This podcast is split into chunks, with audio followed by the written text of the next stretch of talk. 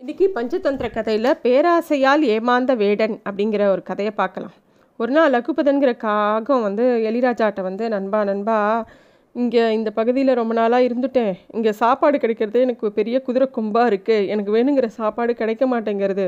அதனால நான் தண்டக்காரண்யத்தில் உள்ள காப்பூர கௌரம் அப்படிங்கிற ஒரு இடத்துக்கு போகலான்னு இருக்கேன்.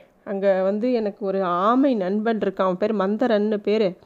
அங்கே போனால் அவன் விதவிதமாக ஏதோ மீன் கீன் பிடிச்சி கொடுப்பான். எனக்கு சாப்பாடுக்கு பிரச்சனை இருக்காது. நான் கிளம்புறேன் அப்படின்னு சொல்கிறது அந்த லகுபதன்கிற காகம். உடனே எளிராஜா சொல்கிறது நீ பாட்டுக்கு கிளம்பி போனால் நான் என்ன பண்ணுவேன்? உன்னை பிரிஞ்சு என்னால் இருக்க முடியாது. நானும் உன் கூடவே வரேன். அப்படின்னோடனே அந்த லக்குபதன் காகம் கேட்குறது நீ எதுக்கு என் கூட வர? அப்படின்னோடனே அதை நான் அப்புறம் சொல்கிறேன் நீ என்னை கூட்டின்னு போயிடு. அப்படின்னோடனே லக்குபதன் எலிராஜாவை கவ்விண்டு தண்டகாரண்யத்தை நோக்கி பறந்து போகிறது அங்கே போய் அவளோட ஃப்ரெண்டான மந்தரன்கிற ஆமையை சந்திக்கிறது. அந்த மந்தரன் கிட்ட அந்த எலிராஜாவை இன்ட்ரடியூஸும் பண்ணி வைக்கிறது. இங்கே பாரு இது யார் தெரியுமா? இது என்னோட ரொம்ப நண்பன் நிறைய பேருக்கு உதவி பண்ணும். நானே ஆசைப்பட்டு இவனோட ஃப்ரெண்டாக இருக்கணும்னு சொல்லிட்டு ஃப்ரெண்டாக இருக்கேன்.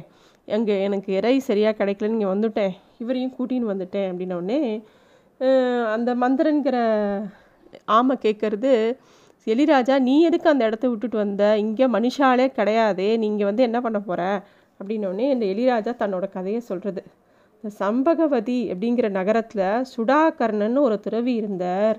அவர் எப்பவும் சாப்பிட்டுட்டு தன்னோட மிச்சமான சாப்பாட்டை ஒரு பாத்திரத்தில் போட்டு அந்தரத்தில் தொங்க விடுவார். நான் வந்து ராத்திரி அதை எடுத்து சாப்பிடுவேன். அவரோட உணவு குறையிறதுன்னு தெரிஞ்ச உடனே ஒரு கழியை எடுத்து கையில் வச்சுட்டு தட்டின்ண்டே இருப்பார்.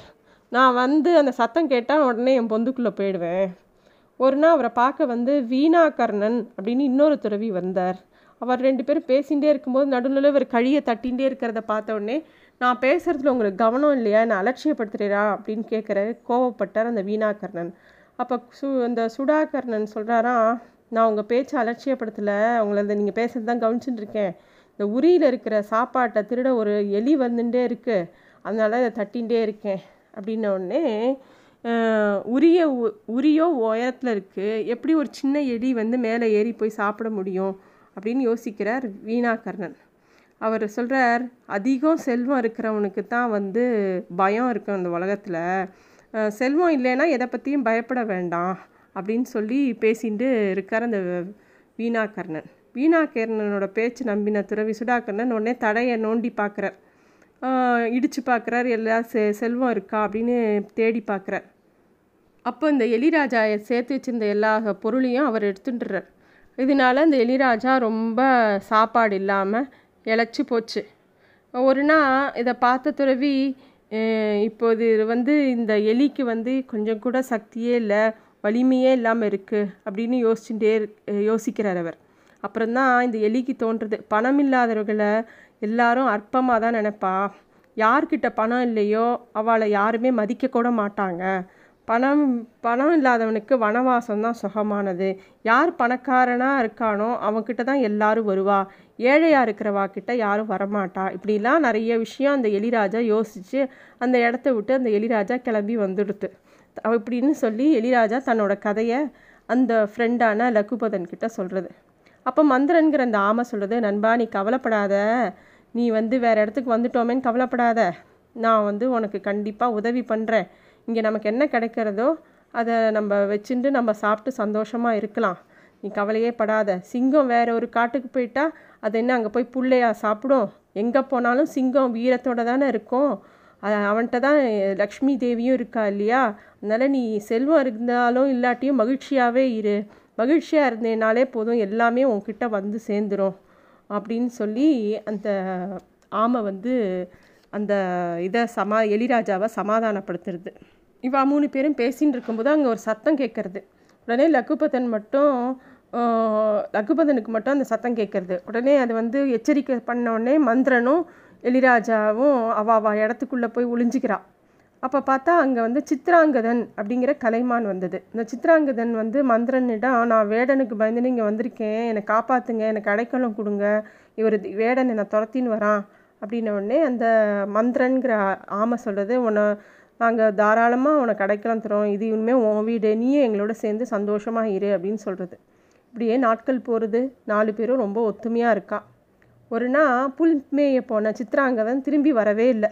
லகுபதனும் ஓடி போய் தேடி தேடி பார்க்கறது. கடைசியில் பார்த்தா ஒரு வேடன் விரித்து வச்சுருந்த வலையில் சித்ராங்கதன் மாட்டின்ருக்கு.